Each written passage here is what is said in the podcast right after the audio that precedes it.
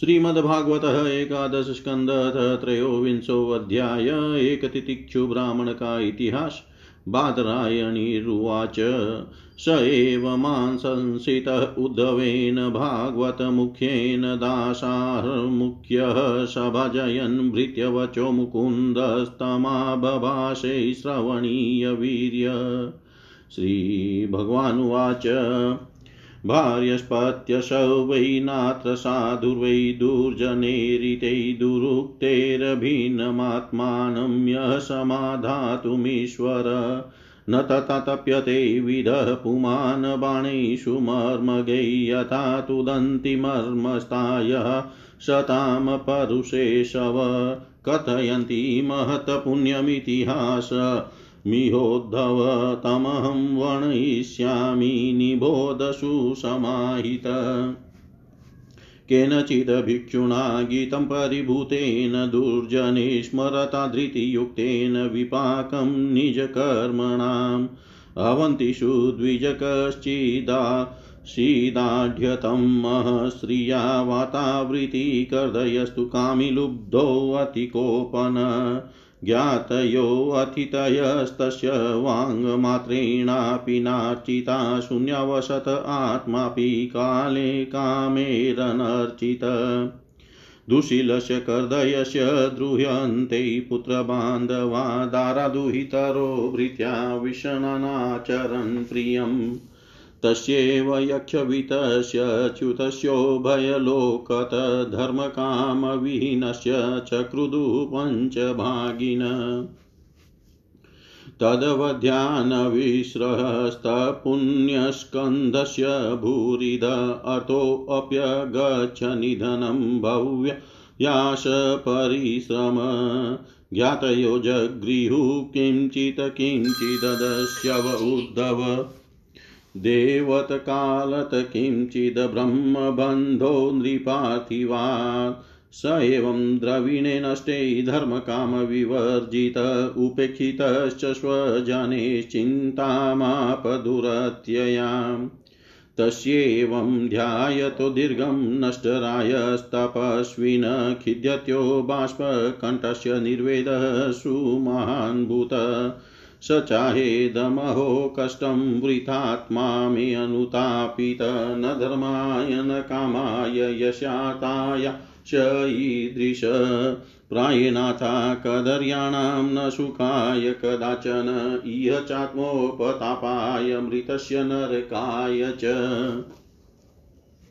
यशो यशस्विनां शुद्धं श्लाघ्या ये गुणिनां गुणा लोभस्वल्पोऽपि तान् हन्ति स्वित्रो रूपमिवेप्सितम् अर्थस्य साधने अर्थस्य साधने सिधे उत्कर्षे रक्षणे व्यये नाशोपभोग आयासस्त्रासश्चिन्ता भ्रमो नृणाम् स्तेयं हिंसानृतं दम्भः कामः क्रोधः स्मयो मदः भेदो वैरं विश्वास संस्पर्धा वयसनानि च।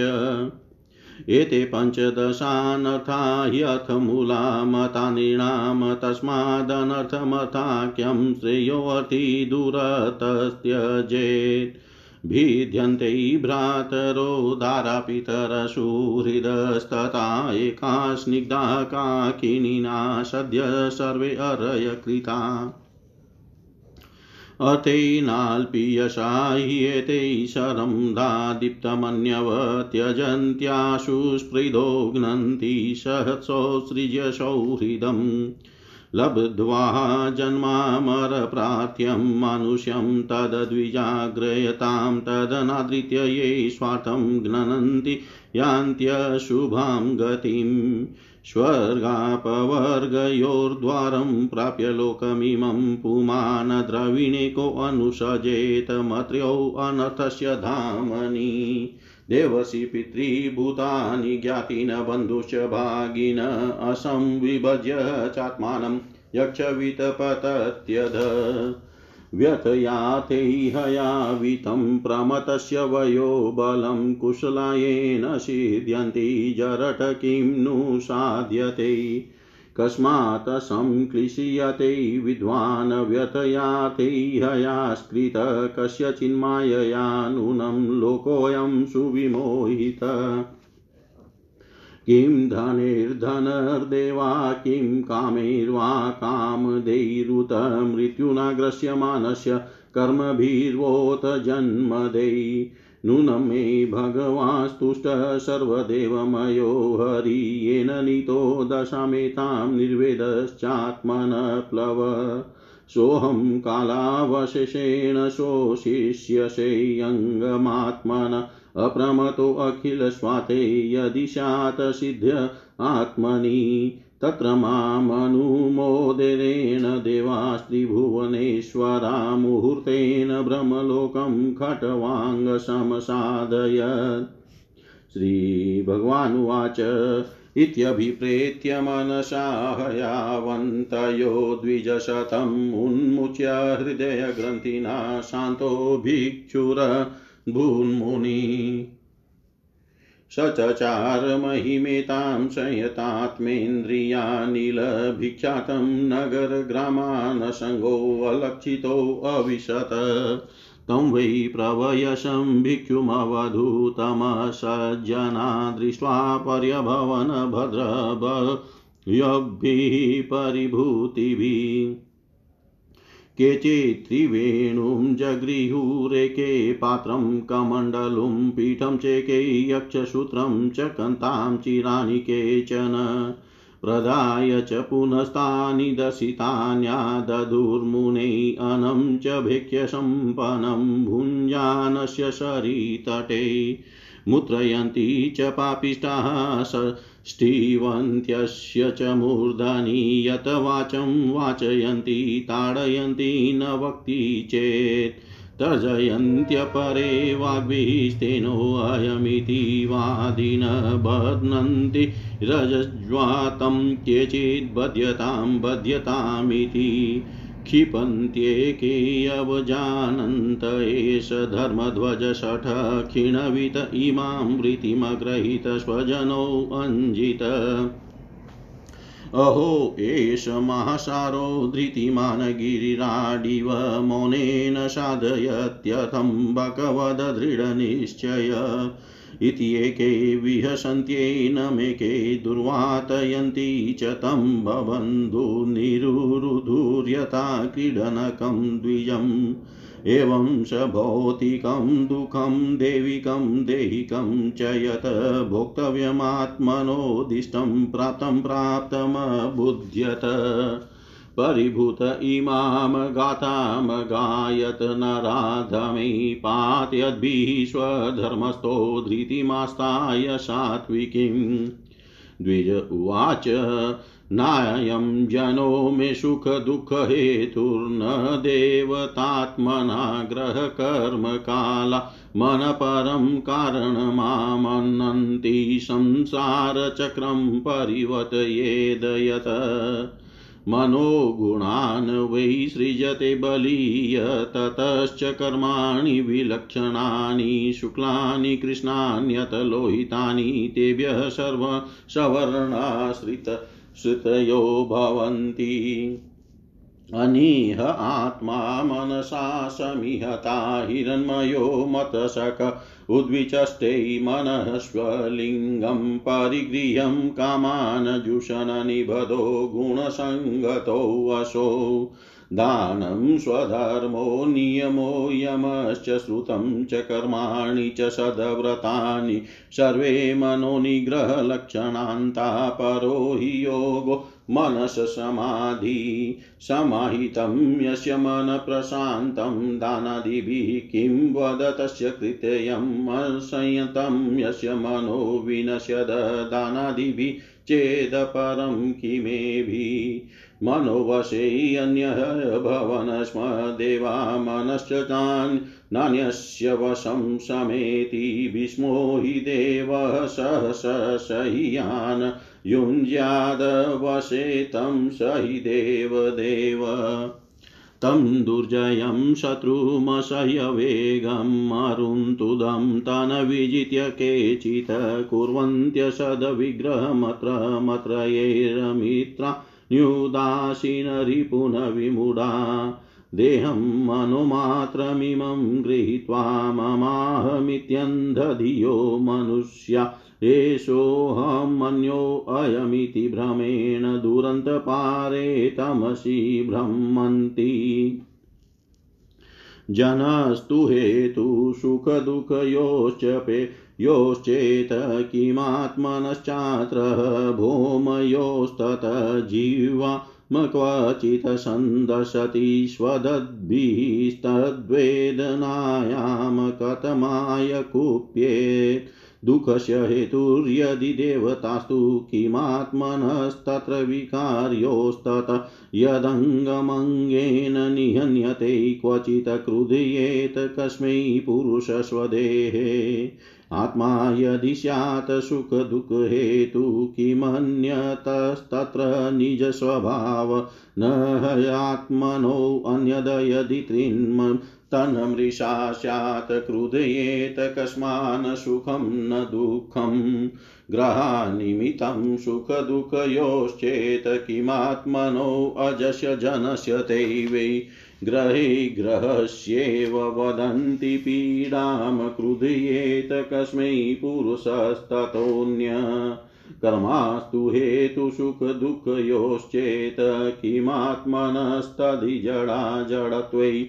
देहस्त्वचित्पुरुषोऽयं सुपर्ण क्रुधीयेत कस्मै न हि कर्ममूलम्। कालस्तु हेतुः सुखदुःखयोश्चेत् किमात्मनस्तत्र तदात्मकौशो नाग्नेर्हि तापो न हिमस्य तत् स्यात् क्रुधयेत कस्मै परस्य द्वन्द्वम्। न केनचित् क्वापि कथञ्च नास्य द्वन्द्वोपरागपरतपरस्य यथाहं संसृतिरूपिण स्यादेवं प्रबुधो न बिभेति भूते। एतां सास्ताय परात्मनिष्ठामध्याशितां पूर्वतमैमहर्षिभिः अहं तरिष्यामि दुरन्तपारं तममुकुन्दाङ्घ्रिनिषेवयेव। श्रीभगवानुवाच निर्विद्य नष्टद्रविणो गतक्लमप्रव्रजय गामपर्यटमानयित निराकृतोऽसद्भिरपि स्वधर्मादकम्पितोऽमुं मुनिरागाताम् सुखदुःखप्रदो नान्यपुरुषस्यात्मविभ्रममित्रोदासीनरिपव संसारस्तमसकृत।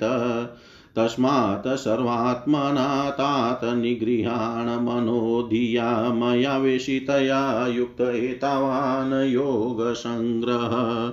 य एतां भिक्षूणां गीतां भ्रमनिष्ठां समाहित धारयन्त्रावयन्त्रिणव द्वन्द्वैर्निवाभिभूयते धारयन्त्रावयन्त्रिणवन्द्वन्द्वैर्निवाभिभूयते श्री सुखदेव जी कहते हैं, परिचित वास्तव में भगवान की लीला कथा ही श्रवण करने योग्य है। वे ही प्रेम और मुक्ति के दाता हैं। जब उनके परम प्रेमी भक्त उद्धव जी ने इस प्रकार प्रार्थना की, तब यदुवंश विभूषण श्री भगवान ने उनकी प्रसन्न की, प्रश्न की प्रशंसा करके उनसे इस प्रकार कहा भगवान श्री कृष्ण ने कहा देवगुरु बृहस्पति के शिष्य उद्धव जी इस संसार में प्राय ऐसे संत पुरुष नहीं मिलते। दो दु, जो दुर्जनों की कटुवाणी से भिंदे हुए अपने हृदय को संभाल सके। मनुष्य का हृदय मर्म भेदी बाणों से भिदने पर भी उतनी पीड़ा का अनुभव नहीं करता जितनी पीड़ा उसे दुष्ट जनों के मर्मांतक एवं कठोर बागवान पहुंचाते हैं। उद्धव जी इस विषय में महात्मा लोग एक बड़ा पवित्र प्राचीन इतिहास कहा करते हैं। मैं वही तुम्हें सुनाऊँगा, तुम मन लगा कर उसे सुनो। एक भिक्षुक को दुष्टों ने बहुत सताया था। उस समय भी उसने अपना धैर्य न छोड़ा और उसे अपने पूर्व जन्म के कर्मों का फल समझकर कुछ अपने मानसिक उद्गार प्रकट किए थे। उन्हीं का इस इतिहास में वर्णन है। प्राचीन समय की बात है उज्जैन में एक ब्राह्मण रहता था। उसने खेती, व्यापार आदि करके बहुत सी धन संपत्ति इकट्ठी कर ली थी। वह बहुत ही कृपण कामी और लोभी था क्रोध तो उसे बात बात में आ जाया करता था। उसने अपने जाति, बंधु और अतिथियों को भी कभी मीठी बात से भी प्रसन्न नहीं किया। खिलाने पिलाने की तो बात ही क्या है? वह धर्म कर्म से रीते घर में रहता और स्वयं भी अपनी धन संपत्ति के द्वारा समय पर अपने शरीर को भी सुखी नहीं करता था। उसकी कृपणता और बुरे स्वभाव के कारण उसके बेटे, बेटी, भाई, बंधु, नौकर, चाकर और पत्नी आदि सभी दुखी रहते और मन ही मन उनका उसका अनिष्ट चिंतन किया करते थे। कोई भी उसके मन को प्रिय लगने वाला व्यवहार नहीं करता था। वह लोक परलोक दोनों से ही गिर गया था। बस यक्षों के समान धन की रखवाली करता रहता था। उस धन से वह न तो धर्म कमाता था और न भोग ही भोगता था। बहुत दिनों तक इस प्रकार जीवन बिताने से उस पर पंच महायज्ञ के भागी देवता बिगड़ उठे। उद्धार उद्धव जी पंच महायज्ञ के भागियों के तिरस्कार से उसके पूर्व पुण्यों का सहारा जिसके बल से अब तक धन टिका हुआ जाता रहा और जिसे उसने बड़े उद्योग और परिश्रम से इकट्ठा किया था, वह धन उसकी आँखों के सामने ही नष्ट भ्रष्ट हो गया। उस नीच ब्राह्मण का कुछ धन तो उसके कुटुंबियों ने ही छीन लिया, कुछ चोर चुरा ले गए, कुछ आग लग जाने आदि देवी कोप से नष्ट हो गया, कुछ समय के फेर से मारा गया। कुछ साधारण मनुष्यों ने ले लिया और बचा, खुचा कर और दंड के रूप में शासकों ने हड़प लिया। उद्धव जी, इस प्रकार उसकी सारी संपत्ति जाती रही। न तो उसने धर्म ही कमाया और न भोग ही भोगे। इधर उसके सगे संबंधियों ने भी उसकी ओर से मुँह मोड़ लिया। अब उसे बड़ी भयानक चिंता ने घेर लिया। धन के नाश से उसके हृदय में बड़ी जलन हुई। उसका मन खेद से भर गया, आंसुओं के कारण गला रुंध गया। परंतु इस तरह चिंता करते करते ही उसके मन में संसार के प्रति महान दुख, बुद्धि और उत्कट वैराग्य का उदय हो गया। अब वह ब्राह्मण मन ही मन कहने लगा, हाय हाय, बड़े खेद की बात है। मैंने इतने दिनों तक अपने को व्यर्थ ही इस प्रकार सताया। जिस धन के लिए मैंने सर तोड़ परिश्रम किया, वह न तो धर्म कर्म में लगा और न मेरे सुख भोग के ही काम आया। प्राय देखा जाता है कि कृपण पुरुषों को धन से कभी सुख नहीं मिलता। इस लोक में तो वे धन कमाने और रक्षा की चिंता से जलते रहते हैं और मरने पर धर्म न करने इसके कारण नरक में जाते हैं। जैसे थोड़ा सा भी कोड सर्वांग सुंदर स्वरूप को बिगाड़ देता है, वैसे ही तनिक सा भी लोभ यशस्वियों के, शुद्ध यश और गुणियों के प्रशंसनीय गुणों पर पानी फेर देता है। धन कमाने में कमा लेने पर उसको बढ़ाने, रखने एवं खर्च करने में तथा उसके नाश और उपभोग में जहाँ देखो, वही निरंतर परिश्रम, भय, चिंता और भ्रम का ही सामना करना पड़ता है। चोरी, हिंसा, झूठ बोलना दम्भ काम, क्रोध, गर्व, अहंकार, भेद, बुद्धि, वैर, अविश्वास, स्पर्धा, लंपटता, जुआ और शराब, ये पंद्रह अनर्थ मनुष्यों में धन के कारण ही माने गए हैं। इसलिए कल्याण कामी पुरुष को चाहिए कि स्वार्थ एवं परमार्थ के विरोधी अर्थ नामधारी अनर्थ को दूर से ही छोड़ दे। भाई, बंधु, स्त्री, पुत्र, माता, पिता सज्ञ संबंधी, जो स्नेह बंधन से बंध कर बिल्कुल एक हुए रहते हैं, सबके सब कौड़ी के कारण इतने फट जाते हैं कि तुरंत एक दूसरे के शत्रु बन जाते हैं। ये लोग थोड़े से धन के लिए भी क्षुब्ध और क्रुद्ध हो जाते हैं, बात की बात में सौहार्द संबंध छोड़ देते हैं, लाग डांट रखने लगते हैं और एकाएक प्रण प्राण लेने देने पर उतारू हो जाते हैं। यहाँ तक कि एक दूसरे का सर्वनाश कर डालते हैं। देवताओं के भी प्रार्थनीय मनुष्य जन्म को और उससे भी श्रेष्ठ ब्राह्मण शरीर प्राप्त करके जो उसका अनादर करते हैं और अपने सच्चे स्वार्थ परमार्थ का नाश करते हैं वे अशुभ गति को प्राप्त होते हैं। यह मनुष्य शरीर, मोक्ष और स्वर्ग का द्वार है। इसको पाकर भी ऐसा कौन बुद्धिमान मनुष्य है जो अनर्थों के धाम, धन के चक्कर में फंसा रहे? जो मनुष्य देवता, ऋषि, पितर, प्राणी, जाति, भाई, कुटुंबी और धन के दूसरे भागीदारों को उनका भाग देकर संतुष्ट नहीं रखता और न स्वयं ही उसका उपभोग करता है, वह यक्ष के समान धन की रखवाली करने वाला कृपण तो अवश्य ही अधोगति को प्राप्त होता है। मैं अपने कर्तव्य से च्युत हो गया हूँ, मैंने प्रमाद में अपनी आयु, धन और बल पौरुष खो दिए। विवेकी लोग जिन साधनों से मोक्ष तक प्राप्त कर लेते हैं, उन्हीं को मैंने धन इकट्ठा करने की व्यर्थ चेष्टा में खो दिया। अब बूढ़ापे में मैं कौन सा साधन करूँगा? मुझे मालूम नहीं होता कि बड़े बड़े विद्वान भी धन की व्यर्थ तृष्णा से निरंतर क्यों दुखी रहते हैं। हो न हो, अवश्य ही यह संसार किसी की माया से अत्यंत मोहित हो रहा है। यह मनुष्य शरीर काल के विकराल गाल में पड़ा हुआ है। इसको धन से धन देने वाले देवताओं और लोगों से, भोग वासनाओं और उनको पूर्ण करने वालों से तथा पुनः पुनः जन्म मृत्यु के चक्कर में डालने वाले सकाम कर्मों से लाभ ही क्या है? इसमें संदेह नहीं कि सर्वदेव स्वरूप भगवान मुझ पर प्रसन्न है। तभी तो उन्होंने मुझे इस दशा में पहुँचाया है और मुझे जगत के प्रति यह दुख बुद्धि और वैराग्य दिया है। वस्तुतः वैराग्य ही संसार सागर से पार होने के लिए नौका समा, नौका के समान है। मैं अब ऐसी अवस्था में पहुँच गया हूँ। यदि मेरी आयु शेष हो तो मैं आत्मलाभ में ही संतुष्ट रहकर अपने परमार्थ संबंध में सावधान हो जाऊँगा। और अब जो समय बच रहा है, उसमें अपने शरीर को तपस्या के द्वारा सुखा डालूँगा।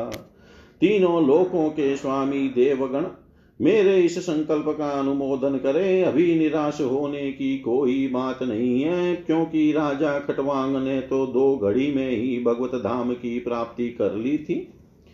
भगवान श्री कृष्ण कहते हैं, उद्धव जी, उस उज्जैन निवासी ब्राह्मण ने मन ही मन इस प्रकार निश्चय करके मैं और मेरे पन की गांठ खोल दी। इसके बाद वह शांत होकर मौनी सन्यासी हो गया। अब उसके चित्त में किसी भी स्थान, वस्तु या व्यक्ति के प्रति आसक्ति न रही। उसने अपने मन इंद्रिय और प्राणों को वश में कर लिया। वह पृथ्वी पर स्वच्छंद रूप से विचरने लगा। वह भिक्षा के लिए नगर और गाँवों में जाता अवश्य था। परंतु इस प्रकार जाता था कि कोई उसे पहचान न पाता था। उद्धव जी, वह भिक्षुक अवधुत बहुत बूढ़ा हो गया था। दुष्ट उसे देखते ही टूट पड़ते और तरह तरह से उसका तिरस्कार करके उसे तंग करते। कोई उसका दंड छीन लेता तो कोई भिक्षा पात्र ही झटक ले जाता, कोई कमंडल उठा ले जाता तो कोई आसन, रुद्राक्ष माला और कंधा ही लेकर भाग जाता। और कंथा ही लेकर भाग जाता। कोई तो उसकी लंगोटी और वस्त्र को ही इधर उधर डाल देते। कोई कोई वे वस्तुएँ देकर और कोई दिखला दिखला कर फिर छीन लेते। जब वह अद्भुत मधुकरी मांग कर लाता और बाहर नदी तट पर भोजन करने बैठता तो पापी लोग कभी उसके सिर पर मूत देते तो कभी थूक देते। वे लोग उस मौनी अवधूत को तरह तरह से बोलने के लिए विवश करते और जब वह इस पर भी न बोलता तो उसे पीटते। कोई उसे चोर कहकर डांटने, डपटने लगता, कोई कहता, इसे बाँध लो बाँध लो, और फिर उसे रस्सी से बांधने लगते। कोई उसका तिरस्कार करके इस प्रकार ताना कसते कि, देखो देखो, अब इस कृपण ने धर्म का ढोंग रचा है। धन संपत्ति जाती रही स्त्री पुत्रों ने घर से निकाल दिया, तब इसने भीख मांगने का रोज़गार लिया है। ओहो, देखो तो सही, यह मोटा तगड़ा भिकारी धैर्य में बड़े भारी पर्वत के समान है। यह मौन रहकर अपना काम बनाना चाहता है। सचमुच यह बगुले से भी बढ़कर ढोंगी और दृढ़ निश्चयी है। कोई उस अवधूत की हँसी उड़ाता तो कोई उस पर अधो वायु छोड़ता। जैसे लोग तोता, मैना आदि पालतू पक्षियों को बाँध लेते या पिंजड़े में बंद कर लेते हैं, वैसे ही उसे भी वे लोग बाँध देते और घरों में बंद कर देते। किंतु वह सब कुछ चुपचाप सह लेता उसे कभी ज्वर आदि के कारण देहिक पीड़ा सहनी पड़ती, कभी गर्मी, सर्दी आदि से देवी कष्ट उठाना पड़ता और कभी दुर्जन लोग अपमान आदि के द्वारा उसे भौतिक पीड़ा पहुंचाते। परंतु भिक्षुक के मन में इससे कोई विकार न होता, वह समझता कि यह सब मेरे पूर्व जन्म के कर्मों का फल है और इसे मुझे अवश्य भोगना पड़ेगा। यद्यपि नीच मनुष्य तरह तरह के तिरस्कार करके उसे उसके धर्म से गिराने की चेष्टा किया करते, फिर भी वह बड़ी दृढ़ता से अपने धर्म में स्थिर रहता और सात्विक धैर्य का आश्रय लेकर कभी कभी ऐसे उद्गार प्रकट किया करता। ब्राह्मण कहता मेरे सुख अथवा दुख का कारण न ये मनुष्य है, न देवता है, न शरीर है और न ग्रह, कर्म एवं काल आदि ही है। श्रुतियाँ और महात्मा जन मन को ही इसका परम कारण बताते हैं और मन ही इस सारे संसार चक्र को चला रहा है। सचमुच यह मन बहुत बलवान है, इसी ने विषयों, उनके कारण गुणों और उनसे संबंध रखने वाली वृत्तियों की सृष्टि की है। उन वृत्तियों के अनुसार ही सात्विक, राजस और तामस अनेकों प्रकार के कर्म होते हैं और कर्मों के अनुसार ही जीव की विविध गतियाँ होती हैं। मन ही मन समस्त चेष्टाएँ करता, मन ही समस्त चेष्टाएँ करता है, उसके साथ रहने पर भी आत्मा निष्क्रिय ही है।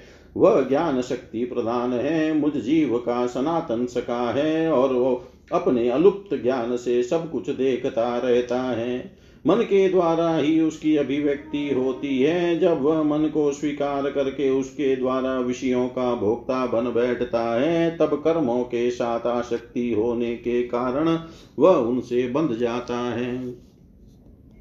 दान अपने धर्म का धर्म का पालन, नियम यम वेदाध्यन सत्कर्म और ब्रह्मचर्य आदि श्रेष्ठ व्रत, इन सब का अंतिम फल यही है कि मन एकाग्र हो जाए। भगवान में लग जाए, मन का समाहित हो जाना ही परम योग है। जिसका मन शांत और समाहित है, उसे दान आदि समस्त सत्कर्मों का फल प्राप्त हो चुका है। अब उनसे कुछ लेना बाकी नहीं है।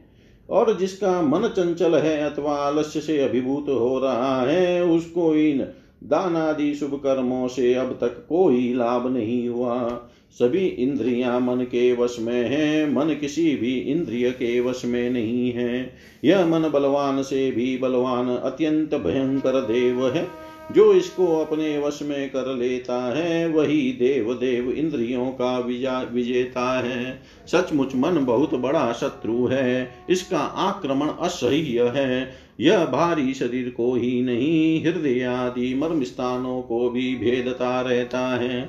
इसे जीतना बहुत ही कठिन है। मनुष्य को चाहिए कि सबसे पहले इसी शत्रु पर विजय प्राप्त करे, परंतु होता है यह कि मूर्ख लोग इसे तो जीतने का प्रयत्न नहीं करते नहीं। दूसरे मनुष्य से झूठ मूठ झगड़ा बखेड़ा करते रहते हैं और इस जगत के लोगों को ही मित्र शत्रु उदासीन बना लेते हैं। साधारणतः मनुष्यों की बुद्धि अंधी हो रही है, तभी तो वे इस मन कल्पित शरीर को मैं और मेरा मान बैठते हैं और फिर इस भ्रम के फंदे में फंस जाते हैं। यह मैं हूँ और यह दूसरा, इसका परिणाम यह होता है कि वे इस अनंत ज्ञानांधकार में ही भटकते रहते हैं। यदि मान लें कि मनुष्य ही सुख दुख का कारण है तो भी उनसे आत्मा का क्या संबंध? क्योंकि सुख दुख पहुँचाने वाला भी मिट्टी का शरीर है और भोगने वाला भी। कभी भोजन आदि के समय यदि अपने दांतों से ही अपनी जीभ कट जाए और उससे पीड़ा होने लगे तो मनुष्य किस पर क्रोध करेगा? यदि ऐसा मान लें कि देवता ही दुख के कारण है तो भी इस दुख से आत्मा की क्या हानि? क्योंकि यदि दुख के कारण देवता है तो इंद्रियाभिमानी देवताओं के रूप में उनके भोक्ता भी तो वे ही हैं।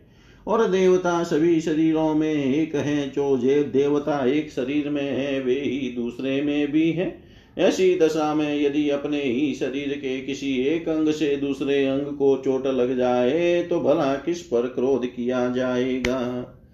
यदि ऐसा माने कि आत्मा ही सुख दुख का कारण है तो वह तो अपना आप ही है, कोई दूसरा नहीं, क्योंकि आत्मा से भिन्न कुछ और है ही नहीं। यदि दूसरा कुछ प्रतीत तो होता है तो वह मिथ्या है। इसलिए न सुख है, न दुख, फिर क्रोध कैसा? क्रोध का निमित्त ही क्या है? यदि ग्रहों को सुख दुख का निमित्त माने तो उनसे भी यह जन्म आत्मा की क्या हानि? उनका प्रभाव भी जन्म मृत्युशील शरीर पर ही होता है। ग्रहों की पीड़ा तो उनका प्रभाव ग्रहण करने वाले शरीर को ही होती है।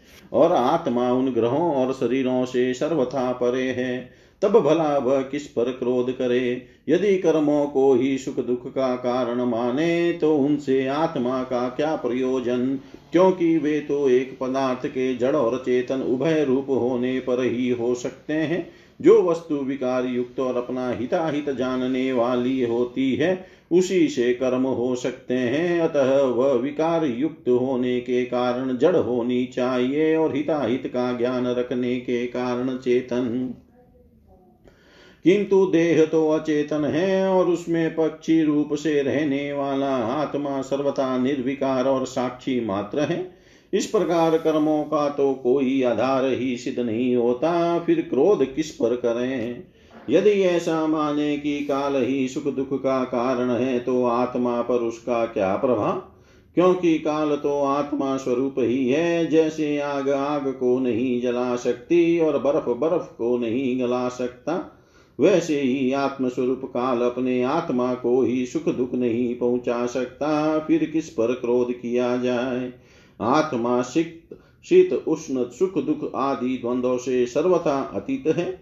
आत्मा प्रकृति के स्वरूप धर्म कार्य, लेस संबंध और गंध से भी रहित है। उसे कभी कहीं किसी के द्वारा किसी भी प्रकार से द्वंद्व का स्पर्श ही नहीं होता। वह तो जन्म मृत्यु के चक्र में भटकने वाले अहंकार को ही होता है, जो इस बात को जान लेता है, वह फिर किसी भी भय के निमित्त से भयभीत नहीं होता। बड़े बड़े प्राचीन ऋषि मुनियों ने इस परमात्म निष्ठा का आश्रय ग्रहण किया है। मैं भी इसी का आश्रय ग्रहण करूँगा और मुक्ति तथा प्रेम के दाता, भगवान के चरण कमलों की सेवा के द्वारा ही इस दुरंत अज्ञान सागर को अनायास ही पार कर लूँगा। भगवान श्री कृष्ण कहते हैं, उद्धव जी, उस ब्राह्मण का धन क्या नष्ट हुआ? उसका सारा क्लेश ही दूर हो गया। अब वह संसार से विरक्त हो गया था और संन्यास लेकर पृथ्वी में स्वच्छंद विचर रहा था। यद्यपि दुष्टों ने उसे बहुत सताया, फिर भी वह अपने धर्म में अटल रहा। तनिक भी विचलित न हुआ। उस समय वह मौनी अवधुत मन ही मन इस प्रकार का गीत गाया करता था। उद्धव जी, इस संसार में मनुष्य को कोई दूसरा सुख या दुख नहीं देता। यह तो उसके चित्त का ब्रह्म मात्र है। यह सारा संसार और इसके भीतर मित्र, उदासीन और शत्रु के भेद अज्ञान कल्पित है। इसलिए प्यारे उद्धव, अपनी वृत्तियों को मुझमें तनमय कर दो और इस प्रकार अपनी सारी शक्ति लगाकर मन को वश में कर लो और फिर मुझमें ही नित्य युक्त होकर स्थित हो जाओ। बस सारे योग साधन का इतना ही सार संग्रह है। यह भिक्षुक का गीत क्या है? मूर्तिमान ब्रह्म ज्ञान निष्ठा ही है, जो पुरुष एकाग्र चित से इसे सुनता, सुनाता और धारण करता है, वह कभी सुख दुख आदि द्वंद्व के वश में नहीं होता। उनके बीच में भी वह सिंह के समान दहाड़ता रहता है। इति श्रीमद्भागवते महापुराणे पारमहंस्यां संहितायाम् एकादशस्कन्धे त्रयोविंशोऽध्याय सर्वं श्रीशां सदाशिवार्पणम् अस्तु। ॐ विष्णवे नम, ॐ विष्णवे नम, ॐ विष्णवे नम। श्रीमद्भागवत एकादश स्कन्धतः चतुर्विंशोऽध्याय साङ्ख्ययोग श्रीभगवानुवाच। अथ तैषं प्रवक्ष्यामि साङ्ख्यं पूर्वे विनिश्चितं यद्विज्ञाय पुमान् सद्यो जयादवैकल्पिकं भ्रमम्। आशिजज्ञानमथो ह्यर्थः एकमेवाविकल्पितं यदा विवेकनिपुणादो कृतयुगे युगे। तन्मायाफलरूपेण केवलं निर्विकल्पितं वाङ्मनो अगोचरं सत्यं द्विधा सम्भवद बृहत्। तयोरेकतरो यत् प्रकृतिशोभयात्मिका ज्ञानं त्वन्यतमो भावपुरुषः सोऽभिधीयते। तमो रजसत्वमिति प्रकृतैरभवन् गुणा मया प्रक्षोभ्यमाणाया पुरुषानुमतेन च। तेभ्यः सम्भवत सूत्रं महान् सूत्रेण संयुत, ततो विकुर्वतो जातो अहङ्कारो यो विमोहन। वैकारिकस्तेजश्च तामश्चेत्यहं त्रिवृतः, तन्मात्रेन्द्रियमनसां कारण चिदचिन्मय। अथस्तन्मातृका जज्ञैतामसादिन्द्रियाणि च तेजसाददेवतासनिकादश च वैकृता मया सञ्चोदिता भावा सर्वेषां त्यकारिण अण्डमुत्पादयामासुर्ममायतनमुत्तमम्। तस्मिन्नहं सव समभवमण्डैः सलिलसंस्थितो मम नाभ्यामभूतपद्मविश्वाख्यं तत्र चात्मभू सोऽसृजत्तपसा युक्तो रजसा मदेनुग्रहात् लोकान् सपालान् विश्वात्म भूर्भुवस्वरिति त्रिधा देवानामोक आशित च भुवपदं मत्र्यादीनां च भूर्लोकसिद्धानां सिद्धानां त्रितयात परम्। अधो असुराणां नागानां भूमिरेकौ असृजत प्रभु। त्रिलोक्यां गतय सर्वा कर्मणां त्रिगुणात्मनाम् योगस्य तपश्चैव न्यासस्य गतयो अमलामहर्जनस्तप सत्यं भक्तियोगस्य मदगति। मया कालात्मना धात्रा कर्मयुक्तमिदं जगद्गुणप्रवाह एतस्मिन्नुन्मजति निमजति। अणुर्बृहत्कृशस्थूलो यो यो भावप्रसिद्ध्यति सर्वोऽप्युभयसंयुक्तप्रकृत्या पुरुषेण च यस्तु यस्यादिरन्तश्च स वै मध्यं च तस्य सन विकारो व्यवहारार्तो यथा तेजस पार्थिवा। यदुपादाय पूर्वस्तु भावो विकुरुते अपरम् आदिरन्तो यदा यश तत् सत्यमभिधीयते। प्रकृतिर्हस्योपादानमाधारपुरुषः परः सतोऽभिव्यञ्जकः कालो भ्रमतत्रितयं त्वम्। सर्गः प्रवर्तते तावत् पौर्वापर्येण नित्यश महान् गुणविसर्गात् स्थित्यन्तो यावदीक्षणम्। वीरान्मया साध्यमानो लोककल्पविकल्पक पञ्चत्वाय विशेषाय कल्पते भुवनैषः अनै प्रलीयते मत्र्यमनं धानासु लीयते धाना भूमौ प्रलीयन्ते, भूमिर्गन्धे प्रलीयते। अप्सु प्रलीयते गन्ध आपश्च स्वगुणे रसे, लीयते ज्योतिषि रसो, ज्योतिरूपे प्रलीयते। रूपं वायो स च स्पर्शे लीयते, सोऽपि चाम्बरे, अम्बरं शब्द शब्दतन्मात्र इन्द्रियाणि स्वयोनिषु योनिर्वेकारिकै सौम्यं लीयते मनसीश्वरे। शब्दो भूतादिमप्येति भूतादिर्महति प्रभु। स लीयते महान् स्वेषु गुणेषु गुणवतं। ते अव्यक्ते सम्प्रलीयन्ते, तत्काले लीयते अव्यये। कालो मायामये जीवे जीव आत्मनि मयजै आत्मा केवल आत्मस्थो विकल्पापायलक्षण। विकल्पापायलक्षण एवमन्वीक्ष्यमाणस्य कथं वैकल्पिको भ्रम मनसो हृदि तिष्ठेत व्योम्नि वार्कोदयेतम एष साङ्ख्यविधिः प्रोक्त संशयग्रन्थिभेदन प्रतिलोमानुलोमाभ्यां परावरदृशा मया प्रतिलोमानुलोमाभ्यां परावरदृशा मया भगवान श्री कृष्ण कहते हैं, प्यारे उद्धव, अब मैं तुम्हें सांख्य शास्त्र का निर्णय सुनाता हूँ। प्राचीन काल के बड़े बड़े ऋषि मुनियों ने इसका निश्चय किया है, जब जीव इसे भली भांति समझ लेता है तो वह वेद, बुद्धि, मूलक, सुख दुखादि रूप भ्रम का तत्काल त्याग कर देता है। युगों से पूर्व प्रलय काल में, आदि सत्य युग में और जब कभी मनुष्य विवेक निपुण होते हैं, इन सभी अवस्थाओं में यह संपूर्ण दृश्य और दृष्टा जगत और जीव विकल्प शून्य किसी प्रकार के भेदभाव से रहित केवल ब्रह्म ही होते हैं। इसमें संदेह नहीं कि ब्रह्मा में किसी प्रकार का विकल्प नहीं है। वह केवल अद्वितीय सत्य है। मन और वाणी की उसमें गति नहीं है।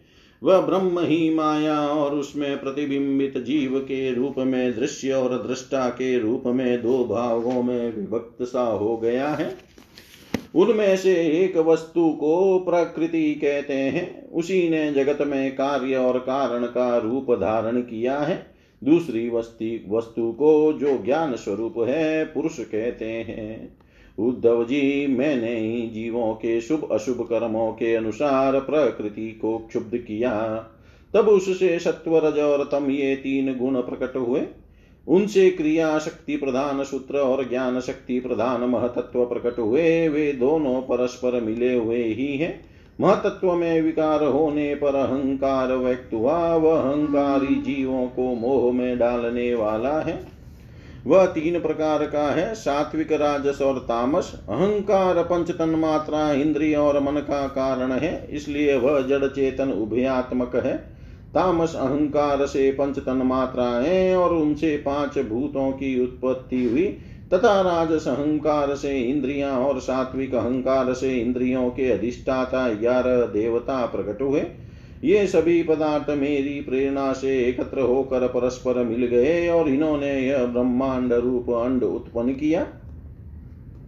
यह अंड मेरा उत्तम निवास स्थान है। जब वह अंड जल में स्थित हो गया, तब मैं नारायण रूप में, रूप से इसमें विराजमान हो गया। मेरी नाभि से विश्व कमल की उत्पत्ति हुई, उसी पर ब्रह्मा का आविर्भाव हुआ। विश्व समष्टि के अंतकरण ब्रह्मा ने पहले बहुत बड़ी तपस्या की, उसके बाद मेरा कृपा प्रसाद प्राप्त करके रजोगुण के द्वारा भू, भुव, स्व अर्थात पृथ्वी, अंतरिक्ष और स्वर्ग इन तीनों लोकों की और इनके लोकपालों की रचना की। देवताओं के निवास के लिए, स्वलोक, भूत प्रेत आदि के लिए, भूलोक, अंतरिक्ष और मनुष्य आदि के लिए भूलोक, पृथ्वी लोक का निश्चय किया गया। इन तीनों लोकों से ऊपर महलोक, तपलोक आदि सिद्धों के निवास स्थान हुए। सृष्टि कार्य में समर्थ ब्रह्मा जी ने असुर और नागों के लिए पृथ्वी के नीचे अतल वितल सूतल आदि सात पाताल बनाए। इन्हीं तीनों लोकों में त्रिगुणात्मक कर्मों के अनुसार विभिन्न गतियाँ प्राप्त होती है। योग तपस्या और संन्यास के द्वारा महलोक, जनलोक, तपलोक और सत्यलोक रूप उत्तम गति प्राप्त होती है तथा भक्ति योग से मेरा परम धाम मिलता है। यह सारा जगत कर्म और उनके संस्कारों से युक्त है। मैं ही काल रूप से कर्मों के अनुसार उनके फल का विधान करता हूँ। इस गुण प्रवाह में पड़कर जीव कभी डूब जाता है और कभी ऊपर आ जाता है, कभी उसकी अधोगति होती है और कभी उसे पुण्यवश उच्च गति प्राप्त हो जाती है। जगत में छोटे, बड़े, मोटे, पतले जितने भी पदार्थ बनते हैं, सब प्रकृति और पुरुष दोनों के संयोग से ही सिद्ध होते हैं। जिसके आदि और अंत में जो है, वही बीच में भी है और वही सत्य है। विकार तो केवल व्यवहार के लिए की हुई कल्पना मात्र है। जैसे कंगन कुंडल आदि, सोने के विकार और घड़े शकोरे आदि, मिट्टी के विकार, पहले सोना या मिट्टी ही थे, बाद में भी सोना या मिट्टी ही रहेंगे।